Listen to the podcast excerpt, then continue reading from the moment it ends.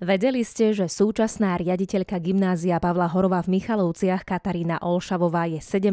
riaditeľkou školy a zároveň vôbec prvou ženou na tomto poste? A že moderátor Milan Junior Zimnikoval sedel v laviciach nášho gymnázia? Vítam vás v prvej časti podcastu na východ od Košíc. Želám príjemné počúvanie.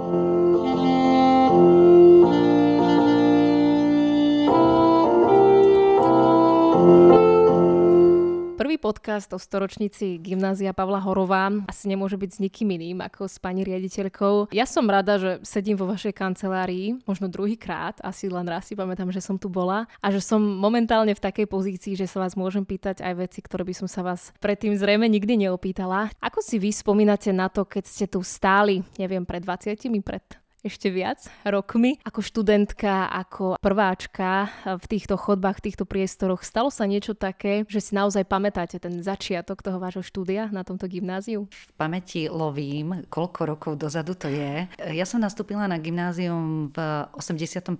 roku. Asi tak ako všetci, tie spomienky naozaj smerujú ku školskému dvoru, kde nás zaradzovali do tried a pekne sme vychádzali tým schodiskom, ktoré viedlo až priamo k zborovni alebo do príslušnej triedy, ale toto bolo stále zaužívané, že prechádzali sme z toho najnižšieho poschodia, teda z tých našich suterénových chodieb až na vrchné poschodie, takže toto myslím si, že ostalo. Mám na to veľmi dobré spomienky, vynárajú sa mi, naozaj musím povedať, možno učitelia, ktorí už aj nie sú medzi nami. A aj teraz, keď prechádzam tými chodbami, vždy si vynáram to, čo asi bolo a kde sme sa za tie roky posunuli.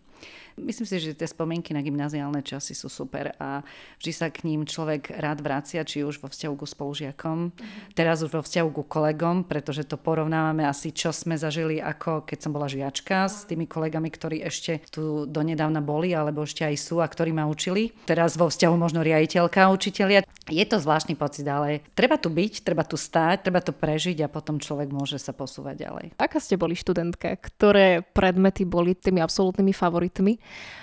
a ktoré boli možno také, čo ste sa na nich po prestávkach až tak netešili? Neviem, či to môžem povedať, aby to zase neznelo tak divne, ale bola som výbornou študentkou, to by vedeli potvrdiť aj moji učitelia. V podstate nebola som nejako vyhranená, čo presne chcem študovať, mala som veľmi rada angličtinu. My, keď sme študovali vtedy v tejto dobe, tak jednoducho volila som si možno aj tú cestu, že mohla som sa dostať na fakultu ktorúkoľvek bez príjmacích skúšok, takže bol pre mňa problém vybrať si, kde asi pôjdem študovať. Jedno, čo som vedela, ale isto, že určite budem robiť učiteľku. Možno aj tým, tým, že som to možno zdedila, lebo moja mama je učiteľka, otec bol, my sme z takej učiteľskej rodiny. Naozaj od malička sa mi tento cen splnil a som za to vďačná. Išla som študovať matematiku a chémiu, takže nemala som nejaký problém s akýmkoľvek predmetom, nemala som predmet, ktorý som nemala rada. Spätne si nespomínam na to, aby bol nejaký výnimočný, ale mala som veľmi rada ako naozaj chémiu a matematiku. Mne bol triedným pán profesor Chvostaľ. To sú všetko legendy na našej škole, takže veľmi rada na to spomínam. Bola na striede 34, mali sme tie klasické hodiny chémie a my vždy povedal, ty sa nič neboj, ty len choď, študuj, všetko zvládneš.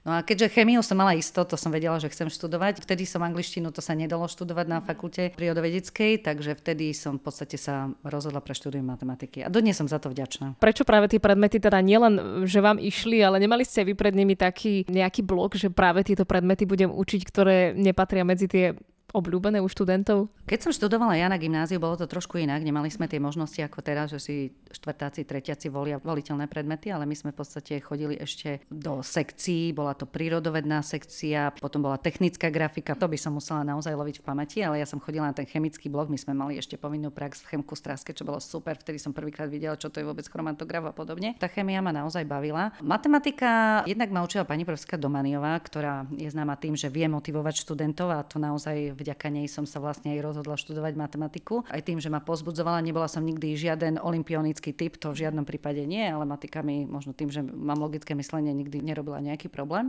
Ale matematiku musím povedať, že v podstate nie, že mama mi ju vybrala, ale keď sme išli študovať na, na vysokú školu, vyber si matematiku, tá sa tak ľahko učí. Áno, učí sa ťažko, ale teba ako učiteľovi sa bude učiť veľmi dobre. A musím prezradiť, že keď som nastúpila potom už tu ako učiteľka v 95.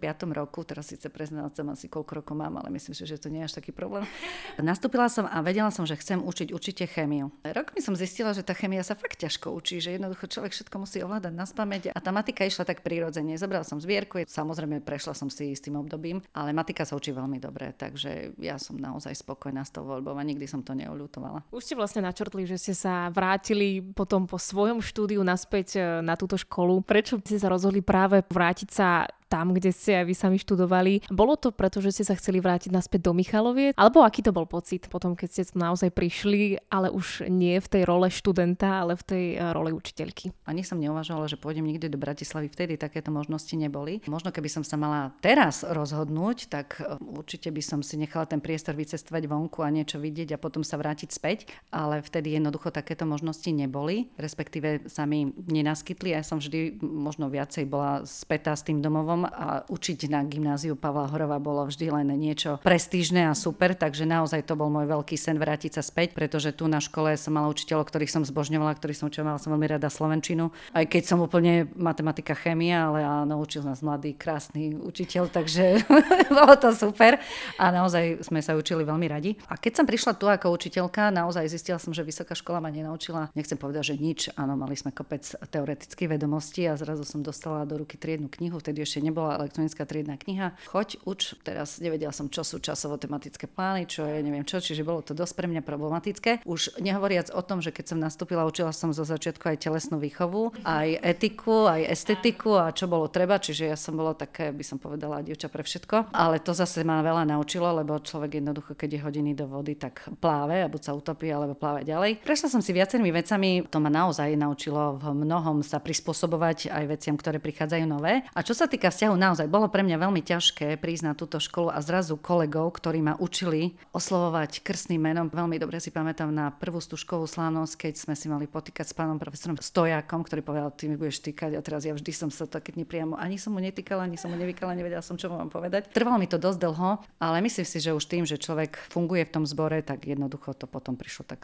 samé od seba. Keď ste učili uh, tieto dva predmety, teda alebo v prvom rade matematiku, tak uh, mali ste z takých študentov, ktorí vám naozaj nejako špeciálne prirastli k srdcu, alebo ako ste sa snažili vlastne budovať ten vzťah? Snažili ste sa byť aj akýmsi takým možno kamarátom, priateľom, alebo taký ten vážny vzťah, e, aký má len taký poviem to, že profesionálny medzi učiteľom a žiakom, študentom. Keď som začala, naozaj to som bola slobodná mladá učiteľka. Učila som v štvrtáckých triedach, to si veľmi dobre pamätám. Zobrala som triedu po kolegovi Sibalovi, ktorý učil 3 roky matematiku. Ja som ju dostala v štvrtom ročníku a mali u mňa maturovať. No pre mňa to bol šok. Dokonca učila som známe naše osobnosti, osobne Miňa Zimnikovala, ktorého som poznala ešte zo základnej školy ako žiačka, čiže bolo pre mňa dosť problematické učiť možno aj známe tváre. Nemôžem povedať, že som bola učiteľ, ktorý mnoho prepáčal páči, práve naopak, myslím si, že ma považovali za prísneho učiteľa, ale zase možno tým postojom, tým vzťahom k študentom, ja mám na to veľmi dobré spomienky, ja si veľmi dobre pamätám, to môžem povedať.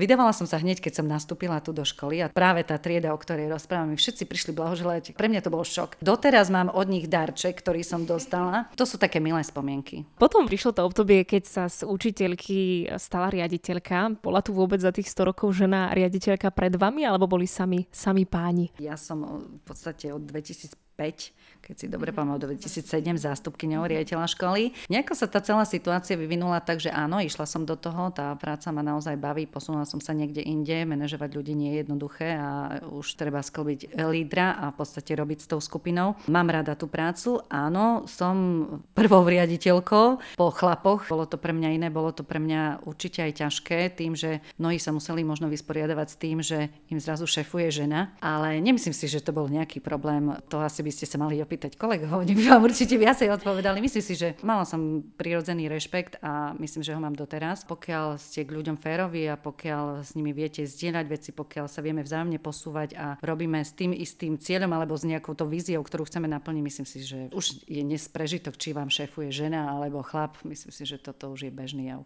Keď už by som aj nasmerovala sa, keďže predsa tá storočnica je taká, taká meta, alebo môžem to povedať tak, že storočie, to znie tak, tak celkom vážne. Ako vy vnímate nielen túto budovu, ale celkovo, keď sme teda hovorili, že ste boli študentka, neskôr učiteľka, zástupkyňa, teraz riaditeľka, máte také súkromné, osobné možno to nazvem aj sny alebo plány, ako vidíte túto školu, jej budúcnosť alebo ako by ste ju chceli vidieť? A myslím si, že zlepšovať je stále čo. Sme školou, ktorá naozaj má tú tradíciu hlboko zakorenenú ale zase na druhej strane máme skvelý tým ľudí, ktorí e, dokáže posúvať ju ďalej. Tá doba si naozaj vyžaduje zmenu myslenia, zmenu myslenia učiteľov, zmenu myslenia žiakov. My všetci vieme, že to už nie je len o, preberaní alebo o odovzdávaní nejakých faktografických údajov, ale o tom, ako tú mládež naštartovať, ako im ukázať, otvoriť dvere alebo respektíve otvoriť krídla, aby leteli, aby sa vedeli posunúť niekde inde. Čiže kde si predstavujem našu školu o pár rokov? Myslím si, že už začíname postupne vnímať, že škola škola nemôže byť izolovaná, že sa potrebuje otvoriť inštitúciám, potrebuje sa otvoriť svetu. Máme dobre našliapnuté, aby sme sa stali naďalej uznávanou inštitúciou, aby nás takto vnímali nielen tu na Slovensku, nielen v regióne, ale aj v zahraničí, aby sme sa trošičku otvorili možno aj tej Európe, aby sme pokračovali v tých projektoch, ktoré sme našliapli, či Erasmus, alebo v e-twinningu, alebo v ďalších, či už v modelovom Európskom parlamente, alebo v mnohých projektoch, ktorých škola funguje. Aby sme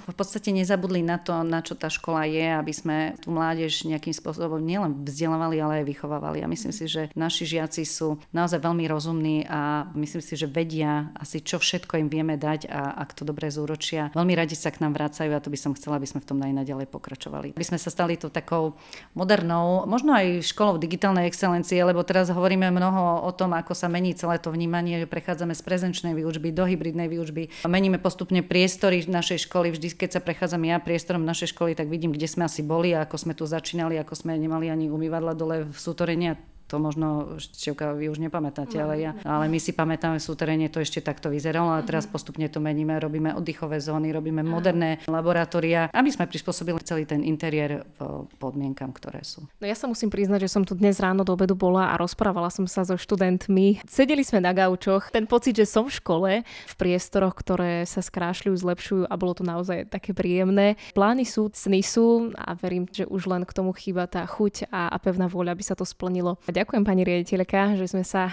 takto mohli porozprávať v tomto podcaste v jednotke a verím, že budeme pokračovať aj s ďalšími hostiami, ktorí nám prezradia rovnako pekné a zaujímavé informácie o tejto škole. Ďakujem veľmi pekne aj ja všetkých poslucháčov pozdravujem.